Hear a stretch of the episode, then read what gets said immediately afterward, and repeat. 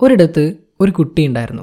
ഇവൻ എപ്പോഴും ഭയങ്കര ദേഷ്യമാണ് അപ്പോൾ ഇത് സ്റ്റോപ്പ് ചെയ്യാനായിട്ട് ആ കുട്ടിയുടെ അച്ഛൻ എന്ത് ചെയ്തെന്നറിയോ? കുറേ ആണികൾ ആ കുട്ടിയുടെ കയ്യിൽ കൊടുത്തു. എന്നിട്ട് പറഞ്ഞു നിനക്ക് എപ്പോഴൊക്കെ ദേഷ്യം വരുന്നോ അപ്പോഴൊക്കെ ഓരോ ആണി വെച്ചിട്ട് നമ്മളുടെ മതിലിൽ കൊണ്ടുവന്നിട്ട് അടിക്കണം. ആദ്യത്തെ ദിവസം തന്നെ ആ കുട്ടി മുപ്പത്തിയേഴ് ആണികൾ അടിച്ചു.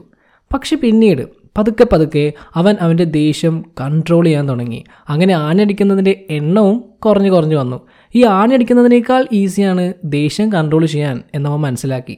അങ്ങനെ കുറേ കഴിഞ്ഞപ്പോഴേക്ക് അവന് കംപ്ലീറ്റ്ലി അവന്റെ ദേഷ്യം കൺട്രോൾ ചെയ്യാൻ കഴിയുന്ന അവസ്ഥയായി. അപ്പോൾ അവനത് അച്ഛന്റെ അടുത്ത് വന്നിട്ട് പറയുകയും ചെയ്തു.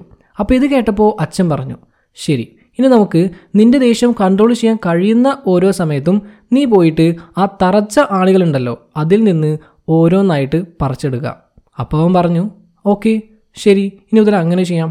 ദിവസങ്ങൾ കടന്നുപോയി. ആൻഡ് ആ തറച്ചാണികൾ മൊത്തം കംപ്ലീറ്റ്ലി ഈ കുട്ടി പറിച്ചെടുക്കുകയും ചെയ്തു.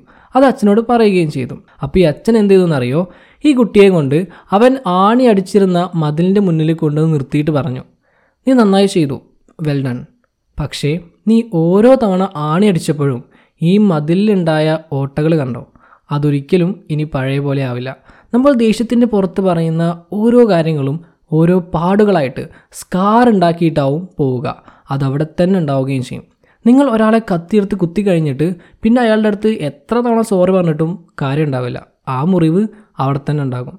സോ കൺട്രോൾ യുവർ ആങ്കർ അപ്പോഴത്തെ ഒരു ദേഷ്യത്തിൽ നിങ്ങൾ പിന്നീട് റിഗ്രറ്റ് ചെയ്യുന്ന പിന്നീട് പശ്ചാത്തപിക്കാൻ കാരണമാകുന്ന കാര്യങ്ങൾ പറയാതിരിക്കുക ചെയ്യാതിരിക്കുക.